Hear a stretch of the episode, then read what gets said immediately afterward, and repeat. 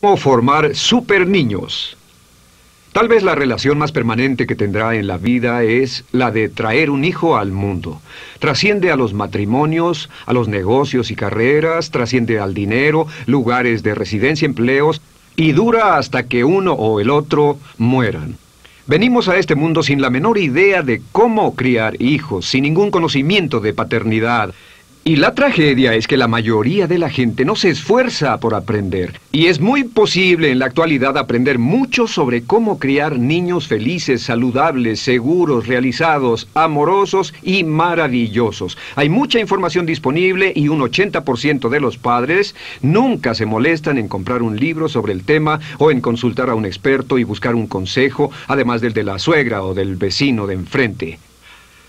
Muy importante. En esta sesión vamos a hablar de cómo formar super niños y voy a darles algunas ideas que pueden usar. Yo tengo tres hijos super niños. Tengo a Cristina de 7 años, a Michael de 5 y a David que tiene un año y son sensacionales. Todo lo que voy a decir lo practico con ellos todos los días y sé que puedo garantizarles que la ley de siembra y cosecha es cierta en los niños. Lo que uno siembra en sus hijos se cosecha en los hijos. Todo lo que se pone en los hijos se saca luego, positivo o negativo. Pero si se ponen cosas acertadas, lo maravilloso es que ellos florecen como flores. Empecemos por la pregunta básica. ¿Cuál es el papel de los padres? ¿Cuál es la clave de la paternidad? La respuesta a esa pregunta, en mi opinión, es muy, muy simple. El papel del padre, el trabajo más importante que podemos tener, el papel de un padre es alimentar a sus hijos. Eso es todo. El papel de un padre es sostener a sus hijos hasta que tienen 18 años, hasta llegar a la edad de la madurez y construir una alta autovaloración en ellos. Alta autoestima. En mi opinión, esta es la clave de la paternidad. Nada es tan importante como crear en ellos alta autoestima. ¿Por qué? Porque si puede criar un hijo hasta los 18 años que se ame a sí mismo, se respete a sí mismo, que se acepte a sí mismo, que se considere un joven valioso, digno e importante, con confianza en sí mismo, responsable de sus actos y capaz de tomar decisiones, entonces no importa que le presente la vida en el futuro. Porque estará asentado sobre sólidos cimientos psicológicos y podrá abrirse camino y hacer una vida hermosa para él y para los que lo rodean. Pero si le da a un hijo todo lo demás del mundo, pero lo deja sin autovaloración, sin la confianza en sí mismo, sin la seguridad de sí mismo, sin la convicción de que puede hacer lo que sea necesario para tener éxito, si le da todo menos autoestima, puede decirse que no triunfará como padre. Así que crear una alta autovaloración en los hijos se convierte en el principio organizador de un padre. El principio organizador significa que uno pregunte continuamente, sabiendo que todo cuenta, que se pregunte, ¿esto crea autovaloración en mi hijo? ¿Esta situación, este asunto, esta respuesta mía está ayudando a construir y nutrir a este pequeño ser humano que me han confiado o no? A Cristina, mi primera hija, mmm, preciosa niña, le expliqué desde muy temprana edad que ella había venido a mí, como Gibran Jalil explica en su libro El Profeta, como un regalo de Dios, y que nuestro trabajo era cuidarla y, y amarla hasta que fuera mayor que no nos pertenecen, no es una posesión nuestra, y no debemos moldearla como nosotros queramos. Nuestro trabajo es nutrirla, formarla y educarla, y darle oportunidad de crecer y expandirse y desarrollarse. Nuestro trabajo es cuidarla hasta que llegue a ser mayor. Y entendió claramente que nuestra tarea es formarla y darle autoestima, y que ella vino de Dios. Y ella se considera una persona muy, muy especial porque, sorpresa, sorpresa, no le ha dicho nada de esto a sus amigos. Estos son los principios organizadores que usamos con nuestros hijos. Ahora, no hay padres perfectos. Los padres se equivocan, los padres se cansan, los padres se irritan, les gritan a sus hijos, les pegan a sus hijos, castigan a sus hijos, pero en general, si usamos el principio organizador de crear autoestima en nuestros hijos, esto es lo que hay que tener en mente. Número uno, la crítica destructiva es extremadamente dolorosa para un niño. La crítica destructiva arraiga en un niño un complejo de inferioridad de por vida. baja su autoestima, miedo al fracaso y al rechazo. Así que jamás use la crítica destructiva con sus hijos. Jamás pisotee a sus hijos. Nunca use la crítica destructiva en sus hijos.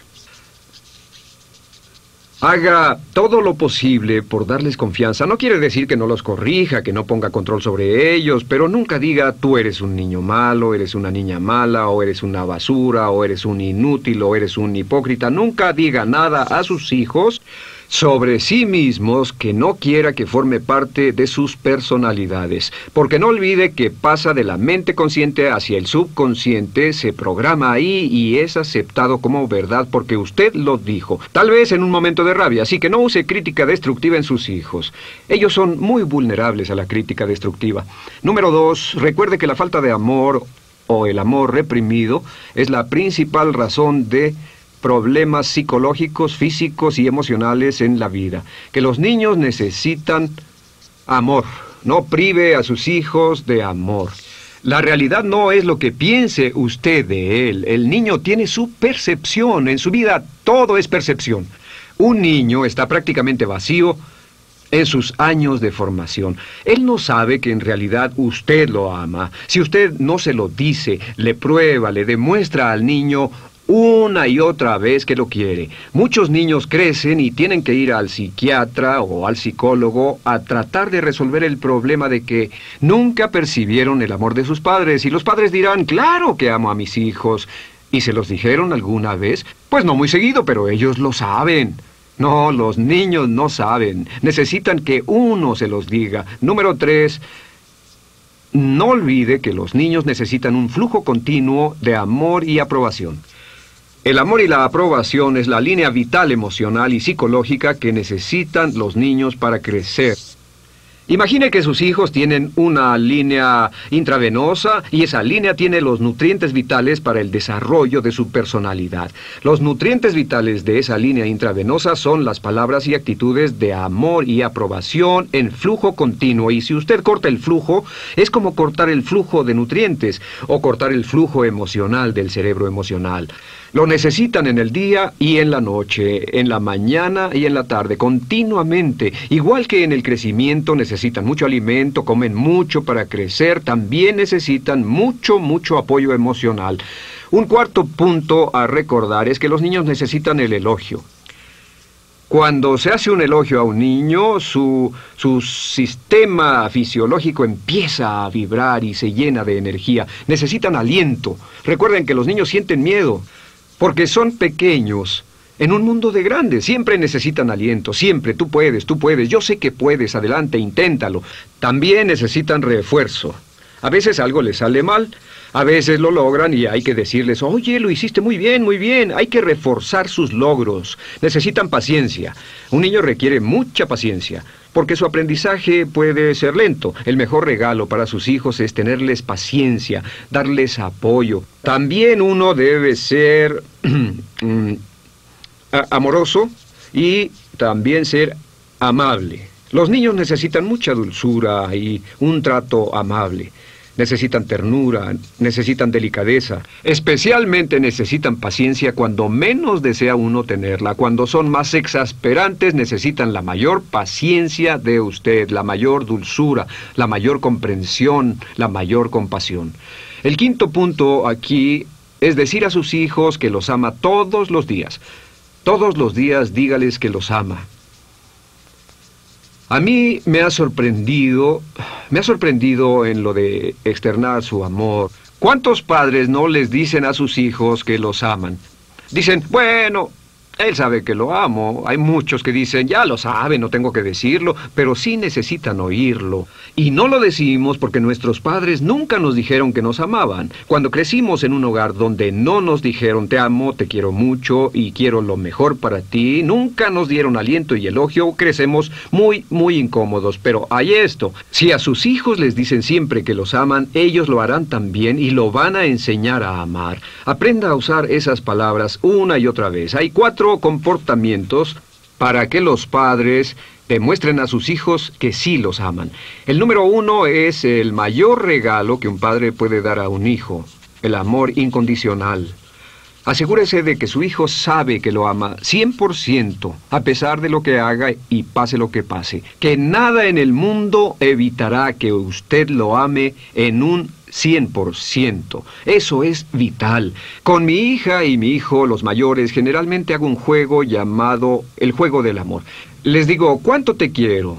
Y entonces ellos dicen, así de mucho, y digo, más, y dicen, así de mucho, más, así de mucho, y al fin les digo, más o menos, pero ¿qué tal cuando te grito? Y dicen, también me quieres así de mucho. Y digo, pero ¿qué tal cuando los mando a su cuarto? Y dicen, también nos quieres así de mucho. Y digo, ¿qué tal cuando les grito, los mando a su cuarto y los pongo en un rincón? Y dicen, también nos quieres así de mucho porque no importa qué hagamos, tú nos quieres siempre. Sus hijos siempre deben estar bien convencidos de eso. Yo lo hago para condicionarlos, lo hago porque quiero que les llegue a lo más profundo de su subconsciente que son 100% amados, que pueden ir por la vida, crecer y vivir y jamás, jamás, jamás dudar que su mami y su papi los quieren. No olviden que el fenómeno del amor condicionado genera el miedo al rechazo, el complejo de inferioridad y la inseguridad. Los niños que no son criados con suficiente amor en sus años de formación desarrollan una necesidad de deficiencia y pasan el resto de su vida como Demóstenes con su lámpara buscando un hombre honesto, pasan el resto de su vida buscando el amor del que se les privó durante la niñez. Mucho cuidado con eso. Para un niño nunca es demasiado el amor en sus años de formación. Nunca es demasiado el amor para un niño. Puede darles montones y montones y montones de amor, todo el amor que puedan absorber. Y el medio número dos para demostrar amor es a través de los ojos. Los niños tienen tanques de combustible emocional del que ellos beben el amor de sus padres a través de los ojos. Cuando usted mira a su hijo con amor y le dice, yo te amo, te amo, te quiero mucho, el niño se siente maravillosamente bien. Y díganles que los aman mirándolos. La mayoría de los padres miran a sus hijos a los ojos solo cuando los regañan. Y la mayoría de los niños crecen con un miedo casi instantáneo sobre el contacto con los ojos de los adultos. En nuestra sociedad, el contacto ocular directo es una señal de hostilidad porque muchos sabemos que nuestros padres solo nos miraban al regañar y cuando nos hablaban tranquilos estaban viendo la o leyendo una revista. Miren a sus hijos a los ojos. El cuarto es el contacto físico. Recuerden que los niños son muy emocionales y muy viscerales. Son muy físicos y necesitan contacto físico. Necesitan que los toquen, que los besen, que los abracen, que les den palmadas, que los carguen. Y cada vez que usted toma a sus hijos con dulzura y amor desde que son bebés hasta cuando se convierten en adultos y les da palmadas, les pasa el brazo, les acaricia la cabeza, el contacto físico, como dice la canción, tócame el cabello, abrázame, bésame, son los grandes pequeños detalles. El contacto con sus hijos es una forma de decirles que los ama. Es interesante, hubo estudios a finales de los 40 que mostraron que los bebés que son cargados en los hospitales y que no los abrazan mientras los alimentan, desarrollan algunas atrofias, se encogen, dejan de comer y muchos de ellos mueren de una enfermedad llamada marasmo, porque carecen del calor y el contacto. Así que el contacto físico, un factor esencial para el bienestar de un niño. Y el número cuatro es centrar la atención. Por cierto, es interesante que muchos padres tienen la idea de que si a un hijo varón se le abraza mucho, se le besa mucho, se le acaricia mucho de niño, se le hace afeminado. Y es lo contrario exactamente. Mientras más se le abrace, mientras más contacto físico haya entre el pequeño y su madre y padre, especialmente su padre, más masculino, más seguro y más confianza en sí mismo tendrá. Y sin ello se vuelve inseguro, eh, se vuelve irritable y padece una gran tensión. Así que no olviden que para un niño o niña nunca es demasiado el contacto físico. Y centrar la atención es que usted pase tiempo con el niño diariamente, solo usted y el niño, caminar, charlar escuchar, sin televisión, sin revistas, nada más que unos minutos al día que le hagan sentir al niño que es algo valioso. Sabemos de muchos niños cuyos padres no pasan tiempo con ellos solos, parecieran decirse a sí mismos, la razón por la que no lo hacen es porque hay algo malo en mí. Ellos no saben que sus padres están ocupados o cansados, solo piensan que tienen algún defecto y y que por eso sus padres no pasan tiempo con ellos. Lo que hay que tomar en cuenta es la percepción del niño, no la realidad. Bien, el número 6 es expectativas positivas. El concepto de expectativas positivas fue descubierto por el doctor David McClellan de la Universidad de Harvard como uno de los principales determinantes del buen desempeño en una persona joven. Las expectativas positivas del niño por el padre hacen que el niño haga todo lo posible por crecer para satisfacer las expectativas de ellos. Se descubrió que había dos factores. Uno, un hogar democrático un hogar democrático donde el niño pudiera expresar y establecer su opinión a temprana edad y que en el hogar siempre se dijera yo creo en ti. Hagas lo que hagas, yo creo en ti y creo que lo harás bien que solo estos dos factores hacían individuos exitosos en la adolescencia y juventud, a veces con 10 o 20 años de adelanto respecto a niños que no habían crecido en hogares democráticos, en los que no contaban sus opiniones, donde su punto de vista no era evaluado y en los que los padres expresaban expectativas negativas y esto pasa muy seguido. A veces un niño llega con cinco dieces y un ocho y el padre dice primero, ¿por qué un ocho? Y no le dice, ¿cuántos dieces te felicito? Esto desmoraliza completamente al niño. Las expectativas positivas son determinantes para una personalidad saludable. El número siete es enseñar a los niños a decir, me gusta lo que soy, desde temprana edad.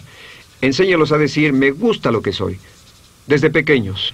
Me gusta lo que soy, me agrada mi persona, me caigo bien. Los niños con alto concepto de sí mismos, los niños con alta autoestima, tienen menos propensión a tener problemas en la escuela, aprenden mejor, son más populares, son bien aceptados por maestros y compañeros, tienen menos tendencia a caer en las drogas, tienen más resistencia a la presión negativa, no crean problemas ni son rebeldes. Así que enseña a sus hijos a decir, me gusta mi persona, me gusta mi persona. A nuestros hijos, en cuanto aprendieron a hablar, les enseñamos a decir, me gusta como soy y me quiero a mí mismo. Me quiero a mí mismo, me quiero a mí mismo. Y se paran frente al espejo y dicen, me quiero a mí mismo, me quiero a mí mismo, me quiero a mí mismo. Y actúan en concordancia con ello. La gente se nos acerca en la calle y dicen, es fantástico. Nos dicen, estos niños no tienen miedo de nada. Estos niños no tienen miedo de nada. Es una gran satisfacción. Después de haber tenido niñeces tan negativas con padres tan destructivos, queremos que nuestros hijos crezcan sin ningún miedo. Así que estas son las siete medidas clave para hacer que sus hijos crezcan sintiéndose muy bien consigo mismos. Ahora, esto nos lleva a un punto muy importante. Muchos padres que han tomado el curso en este punto y antes se sienten muy culpables e inquietos. Se sienten tensos porque saben que han gritado a sus hijos, han criticado a sus hijos, los han herido y los niños han tenido problemas de personalidad, han tenido problemas en la escuela con sus amigos, han tenido baja autoestima o complejos de inferioridad y los padres están tensos porque se dan cuenta de qué les han hecho a sus hijos, lo que sus padres les hicieron a ellos. Y ahora ellos están cosechando justamente lo que sembraron antes. Ven a sus hijos y se dan cuenta de que lo que son sus hijos es más resultado de lo que ellos les han hecho y dicho que de cualquier otra razón. Ahora, esta es la solución. Lo maravilloso es que es posible que usted corrija el pasado con esta simple técnica. Al llegar a casa, lo primero que va a hacer de este curso es reunir a todos sus hijos, los va a llamar, les va a pedir que se sienten y les va a pedir perdón por todas sus críticas destructivas de antes. Les va a decir, tomé un curso, entiendo el efecto de la crítica destructiva y les pido perdón por todas las cosas que he dicho o hecho y que los han hecho sentir mal sobre ustedes mismos. Quiero que me perdonen y quiero que ustedes me disculpen por todo ello.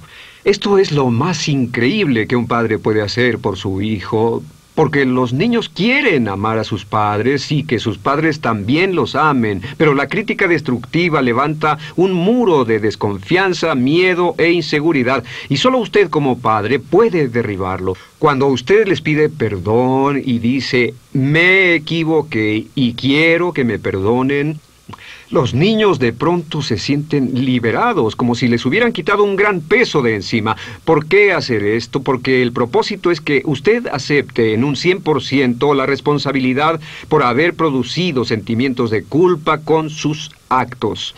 Acepte toda la responsabilidad y diga, yo soy responsable. Estoy apenado y quiero su perdón. Quiero que ustedes me perdonen. Y sus hijos se van a quedar sorprendidos. Hemos visto niños mm, a quienes les ha transformado toda su vida, niños de 15, 16 años en reformatorios que han pasado años encerrados. He visto niños que han vivido problemas durante toda su vida y se ha transformado en un día su personalidad. Conocí a unos padres que fueron a un curso hace algún tiempo Tenían problemas con su hija de 16 años, no había comunicación, era tímida, retraída, no hablaba con sus padres. Ellos la llamaron, se sentaron y le pidieron perdón. Vieron que siempre la estaban criticando por una cosa o por otra. ¿Saben que el promedio de los padres reprueban y critican ocho veces a sus hijos por cada una de las veces que los elogian? Ocho veces, ocho latigazos psicológicos en la mente y las emociones en desarrollo de un niño. Se dieron cuenta de que habían hecho hábito de criticar y reprobar, entonces le pidieron perdón y dicen que al día siguiente en el desayuno estaba transformada. Decían que era como un ruiseñor, estaba feliz, no paraba de reír, era extrovertida, se hizo una gran amiga de su madre, ellas dos y su padre empezaron a salir a cenar, era como un milagro. Una vez vi a una familia en la que el padre había criado diez hijos, provenía de un ambiente negativo, de crítica destructiva, y criticaba destructivamente a todos sus hijos. Unos tenían serios problemas, otros tenían problemas psicológicos, problemas con sus parejas, el mayor tenía 30 años y el más chico 14. Al final del curso estaban todos, todos los hijos, sus parejas, la madre y el padre, y al final del curso él se levantó en la sala y fue a verlos de uno en uno y les dijo, Quiero que me perdonen y espero que me perdonen. Y al ir pasando por cada hijo, todos empezaban a llorar. Todos ellos. Y cuando había eh, completado el recorrido, todo el público estaba llorando. Fue increíble. Y esa familia se transformó en un día. Lo que tiene que hacer luego, lógicamente, es prometer no volverlo a hacer. Prometer no volverlo a hacer. ¿Para qué? Para estar seguro de que está claro y finalmente darles permiso de recordárselo cuando lo olvide. Darles permiso de recordárselo cuando lo olvide. Porque es muy probable que lo olvide de vez en cuando. Y deje que le pregunten, ¿eso es crítica destructiva, papi? ¿O mami, eso es crítica destructiva? Y usted diga, sí, sí es, tienes razón, perdóname. Va a descubrir que si hace un juego de abolir la crítica destructiva, esta va a ser su meta en su hogar. No permita la crítica destructiva en su hogar. Elimine la crítica destructiva. No permita que nadie en su hogar critique destructivamente a nadie. Aclare que se puede discutir, pelear, estar en desacuerdo, todas las familias lo hacen, pero nadie tiene derecho a devaluar o pisotear a otra persona. Puede hacer un juego y ver quién está cayendo en ello y llegar a preguntar, ¿eso es crítica destructiva? O alguien puede decir, no estás cumpliendo, y si usted se da cuenta se reprime y dice perdón. Eh, con mis hijos, yo aprendí esta idea mucho antes de que nacieran. Y cuando eran niños yo les decía, quiero pedirte perdón, creo que me equivoqué, perdóname. Recuerdo que una vez tuvimos una discusión y les dije que fueran a su cuarto, y Michael se acercó a mí y dijo, oye, te perdono por mandarme a mi cuarto. Y para mí fue algo muy hermoso. Le dije, Michael, perdóname, muchas gracias, te pido perdón. Y si pide perdón siempre, mantiene abierto un foro. Y un último punto que no quiero olvidar es este, es que para pedir perdón a sus hijos, usted tiene que hacer a un lado su ego y poner la salud mental de sus hijos antes que todo. Cuando usted pide perdón, usted necesita valor y carácter para hacerlo. Se necesita valor, se necesita mucha fuerza para que un adulto pida perdón a un niño. Pero cuando usted educa con el ejemplo, fomenta el valor y el carácter en sus hijos. ¿Sabe cuántas personas pasan muchos años, la mitad de su vida, tratando de evitar decir yo me equivoqué, cometí un error? Cuando usted muestra valor y carácter a sus hijos, diciendo me equivoqué, perdóname, no debo hacer crítica destructiva en esta casa, Usted les está demostrando que también ellos son capaces de tener carácter, que también pueden decir perdón, me equivoqué, cometí un error, que ellos también pueden pedir perdón cuando hacen algo que daña a una persona.